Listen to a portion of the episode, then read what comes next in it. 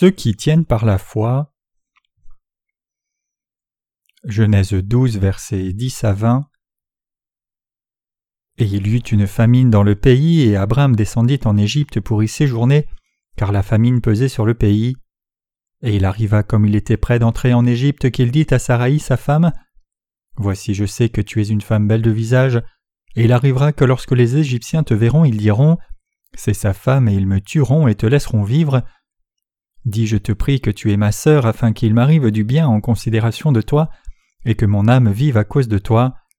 Et il arriva que lorsqu'Abraham entra en Égypte, les Égyptiens virent sa femme, qu'elle était très belle, et les princes du Pharaon la virent et la louèrent devant le Pharaon, et la femme fut emmenée dans la maison du Pharaon, et il traita bien Abraham à cause d'elle, et il eut du menu bétail et du gros bétail, et des ânes et des serviteurs et servantes, et des ânesses et des chameaux, et l'Éternel frappa de grandes plaies le Pharaon et sa maison à cause de Saraï, femme d'Abraham.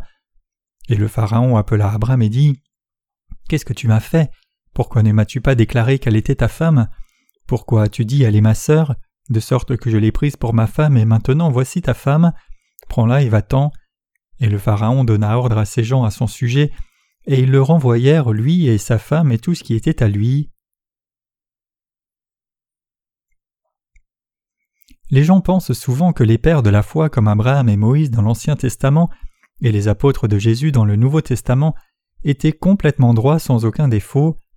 Ils pensent que ces hommes de foi étaient des gens très spéciaux, très différents des gens ordinaires, et donc qu'il ne leur était naturellement pas facile de marcher à la façon de leur grande foi durant leur vie. Quand nous lisons la biographie d'une personne célèbre, elle est souvent remplie de louanges, disant que la personne n'avait pas de défauts humains, a fait beaucoup de contributions, était une personne extraordinaire. Par exemple, il y a une biographie de l'amiral Yi Sun-shin qui, à travers ses activités patriotiques, a secouru la Corée de l'invasion japonaise en 1592. Donc sa biographie dit Depuis son enfance, Amiral Yi représentait la promesse de devenir un grand personnage. Il était doué à l'épée, un fils aimant à ses parents, loyal à son pays. Plus tard, quand il est devenu un grand amiral, il a délivré la Corée des mains des envahisseurs japonais. Il avait toutes les marques d'un grand homme depuis son enfance. Le point, c'est qu'Amiral Yi se distinguait des gens ordinaires depuis sa jeunesse comme un homme proche du parfait. La même chose est vraie dans d'autres biographies. En contraste avec cela, la Bible ne dit pas que les gens de foi étaient parfaits. Parfois elle montre leur fragilité et limites humaines. La Bible dit qu'Abraham suivait fidèlement la parole de Dieu, obéissait par la foi, même si ce que Dieu lui disait dépassait sa compréhension humaine. C'est parce qu'Abraham croyait absolument la parole de Dieu comme cela que nous disons qu'il était un homme de grande foi. Dieu a aussi aimé Abraham pour la même raison. Puisqu'Abraham croyait Dieu et le suivait, Dieu lui a donné des bénédictions spéciales en disant Je bénirai ceux qui te béniront et je maudirai ceux qui te maudiront, et toutes les familles de la terre seront bénies en toi. Dans la chair, il avait aussi beaucoup de limites et il n'était pas différent d'un autre. Ces défauts d'Abraham sont aussi rapportés dans la Bible. Comme c'est montré dans la lecture des Écritures d'aujourd'hui, Abraham a quitté sa famille et la maison de son père à Charan et s'est rendu à Canaan sur instruction de Dieu, mais quand une famine grave est survenue, il est descendu en Égypte. En d'autres termes, sur sa propre impulsion et volonté sans demander à Dieu, Abraham est parti du pays dans lequel Dieu lui a dit d'entrer et de rester. Après être entré en Égypte, comment Abraham s'est-il comporté quand il s'est senti menacé par les Égyptiens et voulait sauver sa propre vie? Il les a trompés en disant que sa femme était sa sœur et l'a envoyé vers Pharaon. Ainsi la Bible expose aussi les limites charnelles d'Abraham. Mais ce n'est pas juste pour blâmer Abraham ou le lui reprocher, mais pour nous donner des leçons à travers ses manquements. Comme vous le savez très bien, la femme d'Abraham, Sarah, était une très belle femme. Elle était si belle qu'elle aurait pu réussir un concours de beauté aujourd'hui. Abraham avait emmené sa femme qui était belle, son neveu et ses serviteurs dans le pays de Canaan. Quand une famine s'est révélée dans le pays de Canaan, il est allé vers le sud pour échapper à cette famine, et il a fini par entrer dans le pays d'Égypte. Mais Abraham a rapidement appris que les Égyptiens ne pouvaient pas détourner les yeux de sa femme. Les gens regardaient toujours sa femme.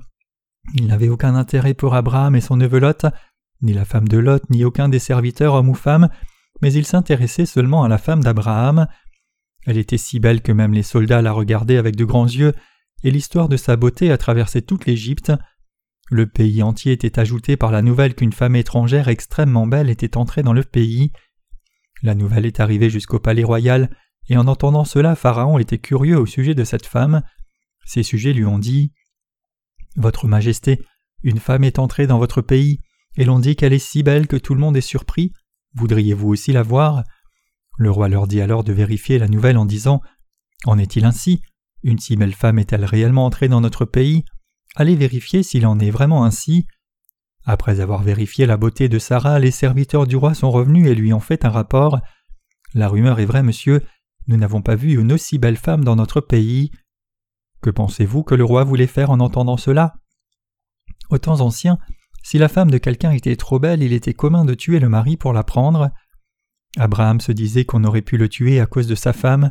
Il s'est dit en lui-même Comment puis-je laisser une telle chose arriver? Je ne peux pas mourir comme cela, je ne peux pas perdre ma vie à cause de ma femme. Donc Abraham a dit à sa femme Sarah Voici, je sais que tu es une femme belle de visage, et il arrivera que lorsque les Égyptiens te verront, ils diront C'est sa femme, et ils me tueront et te laisseront vivre. Dis, je te prie que tu es ma sœur, afin qu'il m'arrive du bien en considération de toi, et que mon âme vive à cause de toi. Ces mots étaient mi-respectueux et mi-menaçants. Je mourrai si tu dis que je suis ton mari, regarde ces gens, ils me regardent comme s'ils étaient sur le point de me tuer, donc au lieu de m'appeler mari, appelle-moi frère. La femme d'Abraham, Sarah, était une femme obéissante, donc elle a fait ce qu'Abraham lui a demandé de faire. La femme idéale désirée par les hommes est quelqu'un d'obéissant, d'autant plus si c'est quelqu'un qui a l'air belle. Sarah, la femme d'Abraham, était une telle femme admirable. Pharaon a alors envoyé ses hommes conduire Sarah vers lui. Voyant Abraham près de Sarah, ils lui ont demandé Qui est cet homme? Alors, obéissant à son mari, Sarah leur a menti en disant C'est mon frère. Puisqu'une femme si belle n'était pas mariée, le roi voulait en faire sa femme. Donc il a invité Sarah dans son palais, et Abraham fut invité aussi. Si rien n'était fait, Sarah allait épouser Pharaon. Puisque cela aurait signifié qu'une femme déjà mariée allait se remarier, Sarah allait commettre un péché contre sa volonté. Par contre, si Abraham se rétractait et disait C'est en fait ma femme, il est clair que lui et sa femme allaient être mis à mort pour avoir trompé le roi. Si cela arrivait, la promesse de Dieu de former une grande nation à partir d'Abraham et de faire de lui une source de bénédiction ne se serait pas réalisé non plus. Connaissant ce dilemme, Dieu a personnellement résolu le problème pour eux. Il a fait venir de grandes plaies sur la maison de Pharaon. À travers ces plaies, Pharaon a réalisé que Sarah était la femme d'Abraham, et il a appelé Abraham et lui a dit Pourquoi m'as-tu fait cela? J'aurais pu commettre le péché à cause de toi. Pourquoi as-tu dit que ta femme est ta sœur Prends ta femme et pars d'ici? Il a ensuite dit à Abraham de se dépêcher de partir du palais avec beaucoup de cadeaux. Pharaon a subi de grandes plaies de Dieu parce qu'il avait essayé de prendre la femme d'Abraham, et donc même s'il était un idolâtre, il savait que celui-ci protégeait Abraham, que c'était un Dieu d'une puissance énorme. C'est pour cela que plutôt que punir Abraham et sa femme pour l'avoir trompé, Pharaon voulait juste les renvoyer au plus vite, parce qu'il avait peur de subir davantage de plaies s'il les renvoyait les mains vides donc il leur a donné davantage de cadeaux. En essence, Abraham a vendu sa femme, mais à cause de cela il a obtenu de grandes richesses. Aujourd'hui je voudrais me focaliser sur les faiblesses d'Abraham. Mon message c'est que les faiblesses d'Abraham ne sont autres que nos faiblesses, et c'est la même faiblesse pour quiconque vit sur cette planète. Je voudrais aussi vous expliquer comment Dieu a aimé les gens aussi fragiles qu'Abraham et vous et moi, et comment il nous a donné les bénédictions et le salut. Abraham n'était pas différent de n'importe qui. Quand il était face à un danger imminent, il est même allé jusqu'à trahir sa propre femme, juste pour se préserver lui-même. Vous et moi sommes aussi enclins à agir comme cela. Sommes-nous différents d'Abraham? Quelqu'un dans ce monde est-il meilleur que lui? Sommes-nous assez forts pour aller jusqu'à la mort? Voulons-nous abandonner nos vies pour protéger nos bien-aimés? Aurions-nous pu tenir braves dans un pays étranger si notre propre vie était menacée? Le passage des Écritures d'aujourd'hui nous montre nos faiblesses. Il nous dit en d'autres termes que chacun est faible tout comme Abraham. Même si les gens essayent d'établir leur propre justice extérieurement, prétendant être vertueux et justes, quand ils font réellement face à un danger et ne voient pas de perspective de victoire, ils se comportent tous comme Abraham. C'est la nature basique de l'humanité. Bien que tous les êtres humains veuillent vivre sans aucune honte sous les cieux, quand ils ont des circonstances difficiles dans leur vie, ils exposent tous leur fragilité tout comme Abraham. C'est après tout la nature humaine. et ce n'est autre que Dieu lui-même qui a résolu le problème de cette fragilité humaine. À travers Abraham, un homme appelé Père de la foi, Dieu nous parle de cette fragilité de l'humanité. Certaines personnes aiment établir leur propre justice, certains chrétiens se vantent de la façon dont ils n'ont manqué aucune réunion de prière du matin, alors que d'autres se vantent du fait qu'ils soient nés dans une famille chrétienne. Ils disent tous que d'une façon ou d'une autre, ils ont mené une vie de foi décente jusqu'à présent, et qu'ils ont cru au Seigneur sans vaciller, et qu'ils ont été si fidèles au Seigneur qu'ils ont même abandonné leur travail et tout dans ce monde. Donc ils insistent à travers ces efforts sur le fait qu'ils soient des justes. Cependant tout être humain a un côté faible, et à cause de cette faiblesse personne ne peut faire autrement que commettre le péché. Personne n'a donc rien de quoi se vanter devant Dieu. Il n'y a pas une seule personne qui ait quelque chose dans sa chair humaine dont se vanter aux yeux de Dieu. L'on a quelque chose dont se vanter seulement si l'on croit la parole de Dieu. Autrement il n'y a rien dans la propre justice de quelqu'un dont se vanter devant Dieu. Ceux qui prétendent encore être justes en dépit de cela sont seulement pleins d'arrogance. Mes chers croyants, y a-t-il quelqu'un qui ne soit pas faible comme Abraham? Nous sommes tous faibles, car nous sommes tous des êtres humains. Quand l'on fait face à des circonstances qui menacent notre vie comme Abraham, tout le monde trébuche et commet le péché. Bien sûr, ce n'est pas juste que quelqu'un trahisse sa femme pour sauver sa propre tête, cela ne se justifie clairement pas quelles que soient les circonstances, mais avant de critiquer Abraham pour avoir trahi sa femme, nous devons réaliser que tout le monde est exactement comme lui. Que sont tous les êtres humains devant Dieu? Tous les êtres humains sont un tas d'iniquités et des malfaiteurs, tout le monde est un être faible et extrêmement pécheur, ainsi tout le monde est complètement dénué de justice à établir ou d'en se vanter. Bien que nous menions une vie de foi, nous sommes toujours humains, donc ne sommes-nous pas toujours insuffisants? Bien sûr que nous le sommes. Allez-vous alors blâmer quelqu'un d'autre pour nos défauts en demandant à Dieu?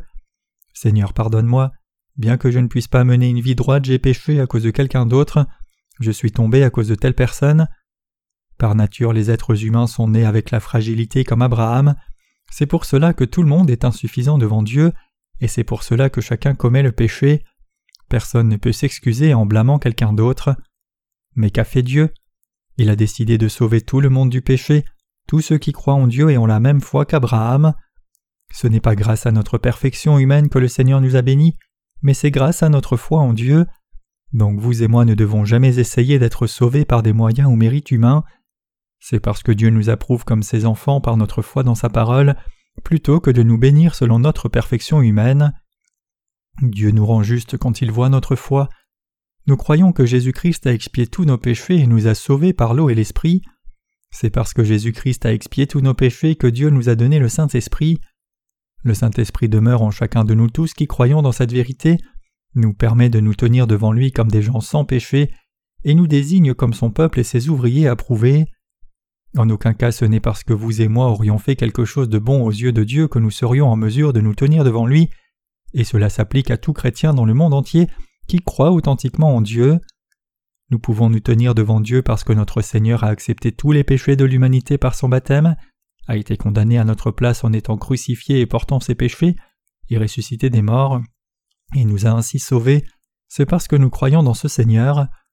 En d'autres termes, nous sommes devenus sans péché juste aux yeux de Dieu, parce que nous croyons dans toutes les choses que le Seigneur a faites pendant qu'il était sur la terre. C'est seulement Dieu qui a fait cela. Toutes nos faiblesses disparaissent-elles une fois que nous recevons la rémission des péchés? Non, ce n'est pas le cas. Loin de ne pas avoir de faiblesses, nous expérimentons beaucoup de faiblesses. En dépit de cela, nous pouvons tenir ferme comme des personnes sans péché devant Dieu, et c'est parce que nous croyons dans l'évangile de l'eau et l'esprit que le Seigneur a accompli quand il était sur terre, le vrai évangile par lequel Dieu nous a sauvés. C'est ainsi que vous et moi avons été capables de devenir des justes. Dieu a fait d'Abraham le père de la foi, et Dieu a fait de vous et moi des gens sans péché et justes. Il a fait de vous et moi le peuple de la foi.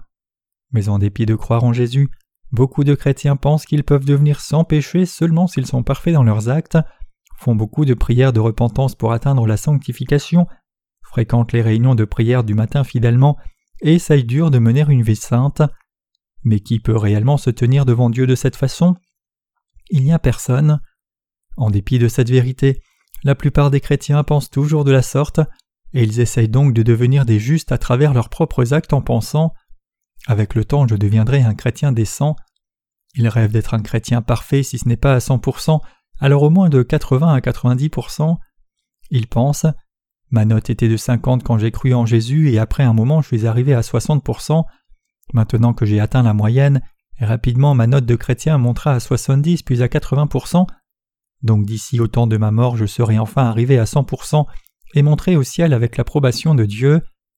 Ainsi certains chrétiens disent que leur note est de 70, d'autres qu'elle est de 80, alors que d'autres encore disent qu'elle n'est que de 30, et d'autres encore disent que leur note est de 90. Mais qui donne ces notes? Dieu les voit-il aussi de cette façon? C'est un non-sens complet de se donner sa propre note en tant que chrétien, que ce soit de 30 ou de 90. C'est en vain, ce n'est pas ce en quoi la vraie foi consiste. En regardant à nos aspects humains tels qu'ils sont, il est simplement impossible de nous tenir devant Dieu sans aucune honte. C'est seulement par notre foi en Jésus-Christ que nous pouvons nous tenir avec assurance dans la présence de Dieu. C'est parce que nous sommes faibles que Dieu a envoyé Jésus-Christ pour expier tous nos péchés et nous délivrer de tous. Même si nous sommes tous faibles comme Abraham, quand le Seigneur est venu sur la terre, il a pris tous nos péchés en étant baptisé au Jourdain. Donc tous nos péchés ont été transférés sur Jésus-Christ, et à son tour Jésus-Christ les a portés à la croix et a été condamné à mort à notre place, et en ressuscitant d'entre les morts il nous a sauvés. Tous nos péchés ont été transférés sur Jésus-Christ, c'est parce que Jésus-Christ a accepté tous nos péchés en étant baptisé et a porté notre condamnation à la croix une fois pour toutes, que nous avons pu nous tenir devant Dieu comme les gens de foi, ses saints, ses serviteurs et ses ouvriers, le tout en croyant en Jésus-Christ dans nos cœurs, qui est vivant maintenant même. Ce n'est pas grâce à nos mérites charnels que nous avons pu venir devant Dieu, mais c'est en croyant dans la parole de Dieu. Cela s'est accompli par la foi, non par nos actes. C'est parce que notre Seigneur a accepté tous nos péchés par son baptême que nous n'avons pas de péché. Pourrions-nous nous tenir devant Dieu comme des gens sans péché, en nous assurant que nos actes soient droits à 100% du temps et en faisant beaucoup de prières de repentance? Non, ce n'est pas possible. Regardez Abraham. Même si Abraham est appelé le père de la foi, quand les circonstances menaçaient sa vie, il est devenu un homme méprisable en trahissant sans honte sa propre femme. En dépit de cela, Dieu a approuvé Abraham comme le père de la foi. Pourquoi a-t-il fait cela? C'est parce qu'Abraham a cru dans tout ce que Dieu lui a dit à cent pour cent. Qu'en est-il de nous alors? Quand nous ouvrons la Bible et écoutons des sermons, ne refusons-nous pas de croire à moins que nous ne puissions comprendre? Même si la Bible dit la parole de Dieu vous dirige, vous devez vivre par la foi, Dieu vous a déjà béni, ces bénédictions viendront à vous si vous attendez avec foi. Nous ne croyons pas cela. Au lieu de croire la parole, nous essayons de faire quelque chose nous-mêmes dans nos actes. Mais c'est la voie de la religion et non la foi, et en s'appuyant sur la religion, il est simplement impossible de se tenir en qualité d'enfant de Dieu sans péché. Ce n'est pas possible, indépendamment de votre piété, de combien vous avez pleuré sur vos péchés et combien vous avez essayé dur d'établir vos propres mérites, combien vous avez fréquenté souvent les réunions de prière du matin, combien vous n'avez jamais manqué un seul culte de toute votre vie, combien vous êtes né dans une famille chrétienne ou combien vous avez pratiqué l'ascétisme dans votre tentative futile d'atteindre la sanctification. Que devrions-nous faire alors? Nous devons croire que puisque notre Seigneur a porté tous nos péchés une fois pour toutes quand il est venu sur la terre, et que tous nos péchés ont été ainsi transférés sur Jésus-Christ, nous sommes maintenant devenus sans péché en croyant en Jésus-Christ. N'êtes-vous pas d'accord avec cela, mes chers croyants?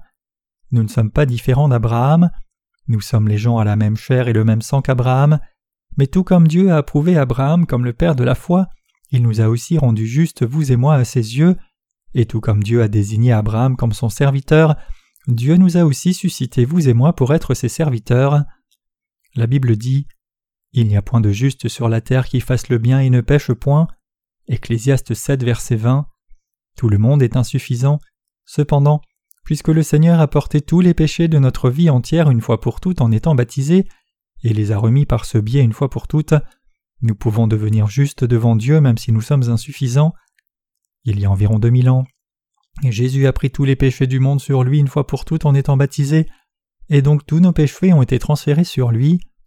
C'est en croyant dans cet évangile par lequel le Seigneur nous a sauvés que nous sommes sauvés pour devenir des gens parfaits aux yeux de Dieu. À cause de notre foi, nous n'avons pas de péché devant Dieu. Il n'y a effectivement pas de péché du tout.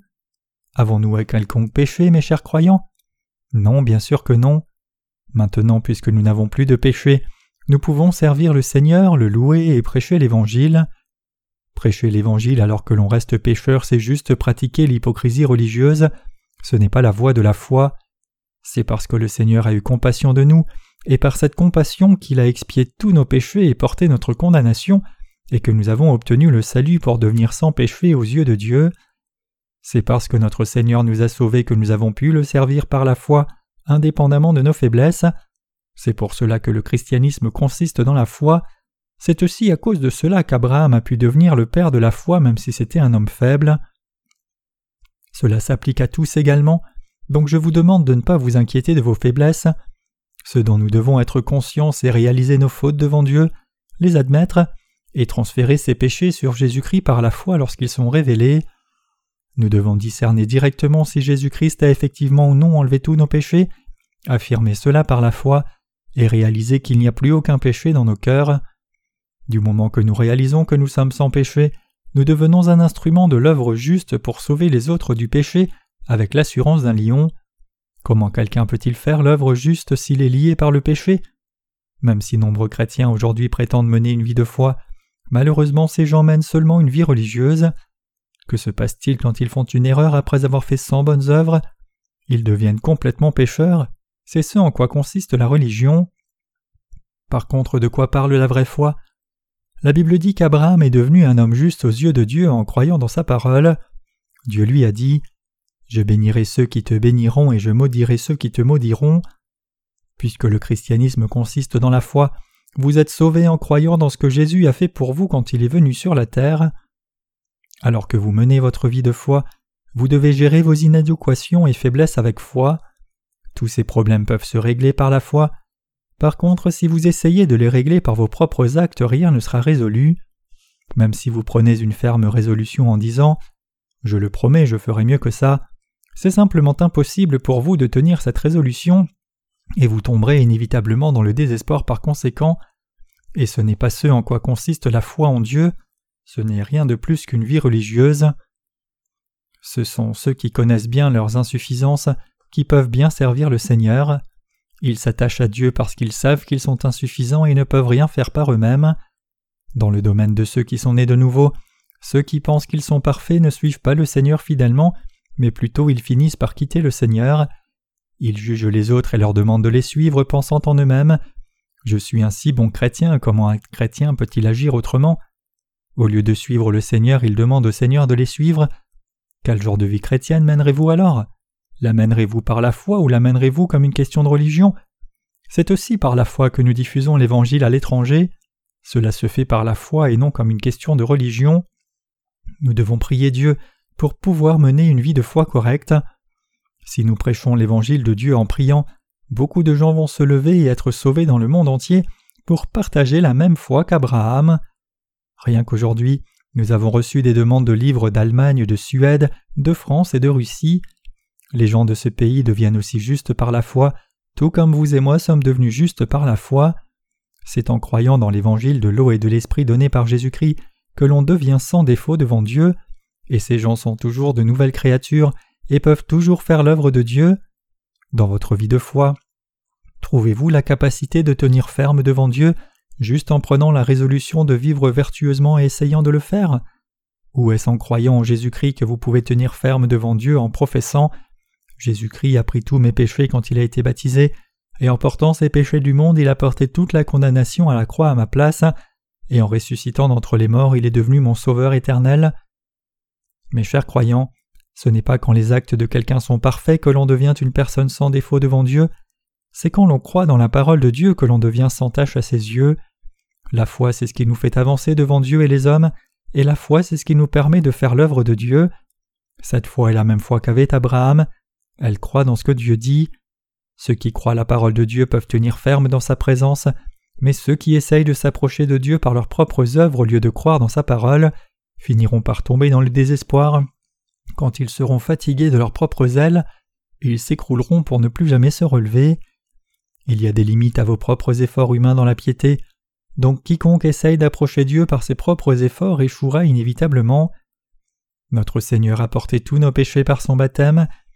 Jésus a été baptisé par Jean-Baptiste au Jourdain en disant Laisse faire maintenant car il convient que nous accomplissions ainsi toute justice.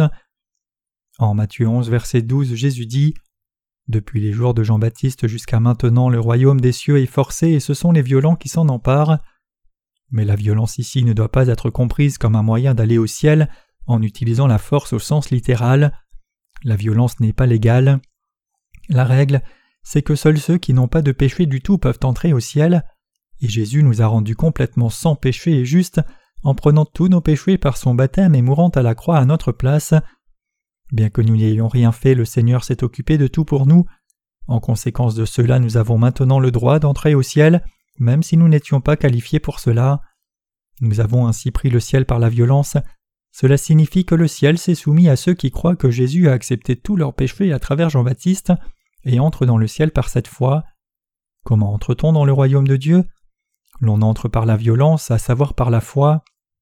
Ceux qui croient dans la parole de Dieu, dans la parole de l'eau et l'esprit de Jésus-Christ, prennent le royaume des cieux par la violence, ils prennent le contrôle dessus. Quand un pays est en guerre contre un autre, il doit avoir le pouvoir de gagner la guerre complètement et la capacité de prévaloir sur les gens de ce pays opposant. Bien que le Japon ait envahi la Corée et l'ait assujetti pendant 35 ans, 1910 à 1945 après Jésus-Christ, elle n'a pas pu l'amener à une soumission permanente. En dépit d'avoir forcé les Coréens à changer leur nom pour des noms japonais, à apprendre la langue japonaise, à adorer les dieux japonais, les oppresseurs japonais ont finalement échoué de les assujettir complètement. Si les oppresseurs japonais étaient réellement puissants, les Coréens seraient devenus leurs esclaves et auraient été complètement assimilés. Quand nous voulons entrer au ciel, nous devons avoir suffisamment de pouvoir et par notre foi en Jésus nous avons reçu ce pouvoir de prendre le ciel par la violence. Si nous voulons entrer au ciel, nous devons l'envahir par la violence, c'est-à-dire par la foi. C'est pour cela que Jean-Baptiste a transféré tous les péchés du monde sur Jésus par le baptême qu'il lui a donné. Jésus a dit Laisse faire maintenant car il convient que nous accomplissions ainsi toute justice. Matthieu 3 verset 15. Dans l'Ancien Testament, le souverain sacrificateur transférait les péchés du peuple d'Israël sur des boucs émissaires en posant les mains sur leur tête. De même Jean-Baptiste, le représentant de l'humanité, a transféré tous les péchés du monde sur Jésus en le baptisant. Cela s'est accompli lorsque Jean-Baptiste et Jésus avaient tous deux l'âge de trente ans. À ce moment-là, Jean-Baptiste était occupé au Jourdain, et Jésus est venu dans ce fleuve. Quand Jésus a dit à Jean-Baptiste Baptise-moi, Jean-Baptiste a répondu en demandant comment il pourrait baptiser Jésus. Jésus lui dit alors Laisse faire maintenant car il convient que nous accomplissions ainsi toute justice. Tout comme les péchés annuels des Israélites étaient transférés sur le bouc émissaire une fois pour toutes, par l'imposition des mains du souverain sacrificateur, je vais aussi prendre les péchés de l'humanité à travers toi son représentant. Le mot ainsi en grec signifie juste par cette méthode. En d'autres termes, Jésus disait Il convient que tu transfères tous les péchés sur moi en me baptisant, et c'est seulement de cette façon que je peux expier les péchés de tout le monde et accomplir toute justice. Il convient d'expier les péchés de tout le monde par ce baptême. Donc Jésus a été baptisé par Jean-Baptiste, et à cause de cela le ciel est forcé depuis les jours de Jean-Baptiste. Tout comme le fort gagne la guerre en supprimant le faible, le ciel s'ouvre au fort armé d'une foi inébranlable au baptême de Jésus. Quand Jésus est venu sur la terre, il a pris tous les péchés de l'humanité en étant baptisé, a porté tout cela à la croix et est mort pour cela à notre place, expiant ainsi chacun de tous nos péchés. C'est en croyant cette vérité que vous et moi pouvons entrer au ciel sans aucune hésitation, tout comme les forts prévalent sur les faibles par leur pouvoir. Et la foi est notre pouvoir pour entrer au ciel et le conquérir, nous permettant de le faire nôtre et de dire Jésus-Christ m'a donné ce ciel par son baptême et la mort à la croix. C'est ce en quoi consiste la foi. Quand nous avons foi dans la parole de Dieu, nos cœurs deviennent sans péché et saints, nous pouvons prendre le ciel que Dieu nous donne, et nous pouvons aussi prêcher cet évangile authentique aux autres, et quand nous avons la foi nous sommes sans défaut devant Dieu et les hommes. Par contre quand nous n'avons pas de foi nous devenons si serviles et honteux de nous-mêmes que nous voudrions pouvoir nous cacher dans un trou. Sans la vraie foi au lieu de ne pas avoir honte du tout sous les cieux, nous finissons par avoir trop de honte. Comment vous et moi devrions-nous mener notre vie chrétienne? Nous devons la mener par la foi qui croit la parole de Dieu. Votre vie de foi est menée correctement en croyant dans chaque parole de Dieu qui est inscrite dans les deux testaments de la Bible. Tout saint est néanmoins encore plein de manquements. Les serviteurs de Dieu aussi ont des manques. En dépit de cela, nous sommes sans défaut devant Dieu, et nous pouvons toujours être utilisés comme les instruments de sa justice, et puisque vous et moi croyons dans la parole de Dieu et qu'il nous a donné le Saint-Esprit. Croyez-vous cela, mes chers croyants? Nous devons tenir dans cette foi, nous devons travailler par la foi, tout demande la foi. La Bible dit Le juste vivra par la foi. Romains 1, verset 17. Même si Abraham a trahi sa propre femme, il a toujours été immensément béni par Dieu, et c'est quelque chose que nous ne pouvons pas bien comprendre si nous pensons selon une perspective humaine. Abraham a été béni par Dieu en dépit de ses manquements, parce qu'il avait la foi. Vous et moi n'avons pas mérité de recevoir les bénédictions de Dieu non plus. Comment alors sommes-nous maintenant en mesure de servir Dieu? C'est à cause de notre foi.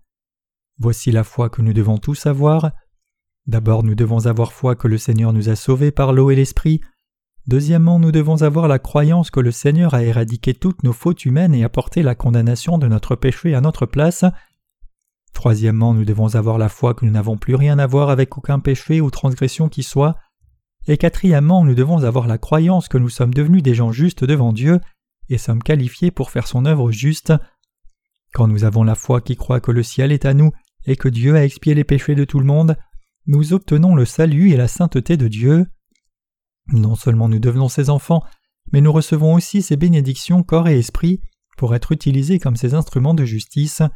Donc c'est par la foi que vous devez mener votre vie chrétienne. Alors que vous menez votre vie, vous devez avoir la vraie foi.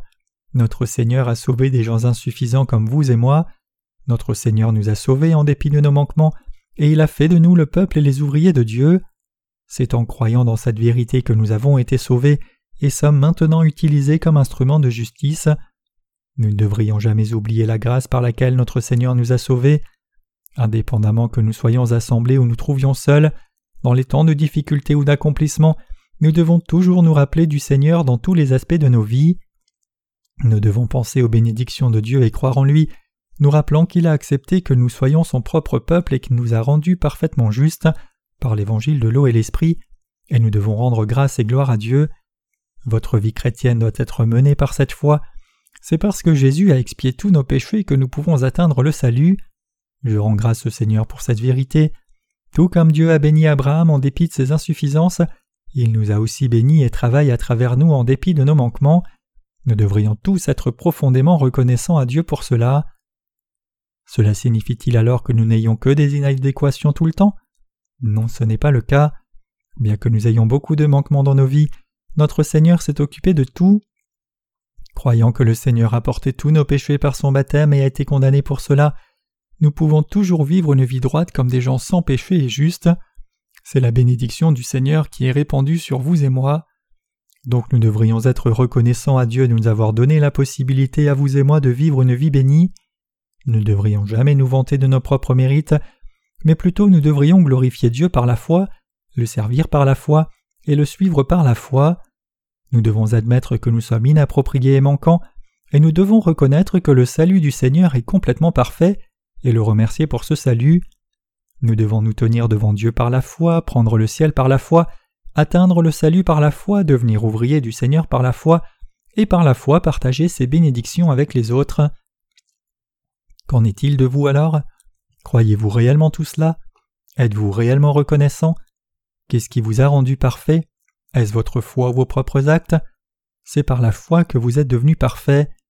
Y a-t-il quelqu'un qui soit parfait dans ses actes? Non, il n'y a personne. Quiconque pense qu'il est parfait par lui-même est aveugle spirituellement. Ces gens qui disent J'ai seulement fait quelques erreurs durant toute ma vie, je suis plutôt décent, sont aveugles spirituellement. Ils ne sont pas différents de quelqu'un qui ne peut pas se voir même s'il se trouve face à un miroir. Ce sont les insuffisants que le Seigneur a sauvés. Si vous pensez que vous êtes même un peu méritant, vous devez ouvrir vos yeux spirituels et regarder qui vous êtes vraiment. Vous arriverez alors à la conclusion inévitable que vous n'avez pas d'autre moyen d'être sauvé que de vous appuyer sur le Seigneur. Notre Dieu veut diffuser l'Évangile dans le monde entier. La parole dit aussi Car cela est bon et agréable aux yeux de notre Sauveur, qui désire que tous les hommes soient sauvés et parviennent à la connaissance de la vérité. 1 Timothée 2, versets 3 à 4. Nous avons beaucoup de travail qui nous attend car nous devons diffuser l'Évangile dans le monde entier pour répondre à ce désir de Dieu de sauver tout le monde. Et grâce à Dieu, notre travail jusqu'à présent a produit des résultats significatifs et tangibles, comme nous entendons beaucoup de pasteurs chrétiens nous dire qu'ils sont vraiment nés de nouveau en entendant l'évangile que nous prêchons, quelque chose qu'ils n'avaient pas entendu auparavant. Jusqu'à maintenant ce sont principalement des pasteurs et missionnaires qui ont reçu la rémission des péchés, mais dans un futur proche beaucoup de chrétiens laïcs recevront aussi la rémission des péchés. Les chrétiens en Corée ont tendance à être religieux, les chrétiens d'ailleurs méprisent donc la foi des chrétiens coréens et montrent peu de respect envers eux. C'est parce que les chrétiens coréens croient trop aveuglément, mais c'est juste un peu plus que de la superstition, ce n'est pas la foi. La vraie foi est celle qui se centre sur la parole de Dieu. Crier fort, pleurer, hurler, faire beaucoup de désordre n'est pas ce en quoi consiste la foi.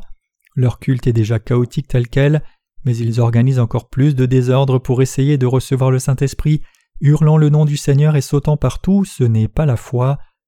Mes chers croyants, vous devez connaître la parole de Dieu, saisir le ciel en croyant la parole, obtenir le salut et vous tenir devant Dieu par la foi, prêcher la parole en vous confiant en elle, et devenir les instruments de justice du Seigneur. C'est la foi que Dieu veut que vous ayez. Toute autorité et toute bénédiction sous les cieux et sur la terre se reçoit aussi par la foi. Ceux qui ont déjà reçu la rémission des péchés ont cette autorité et les bénédictions. Ce ne sont autres que vous et moi. Donc je rends grâce à Dieu de nous avoir donné ces bénédictions. Alléluia.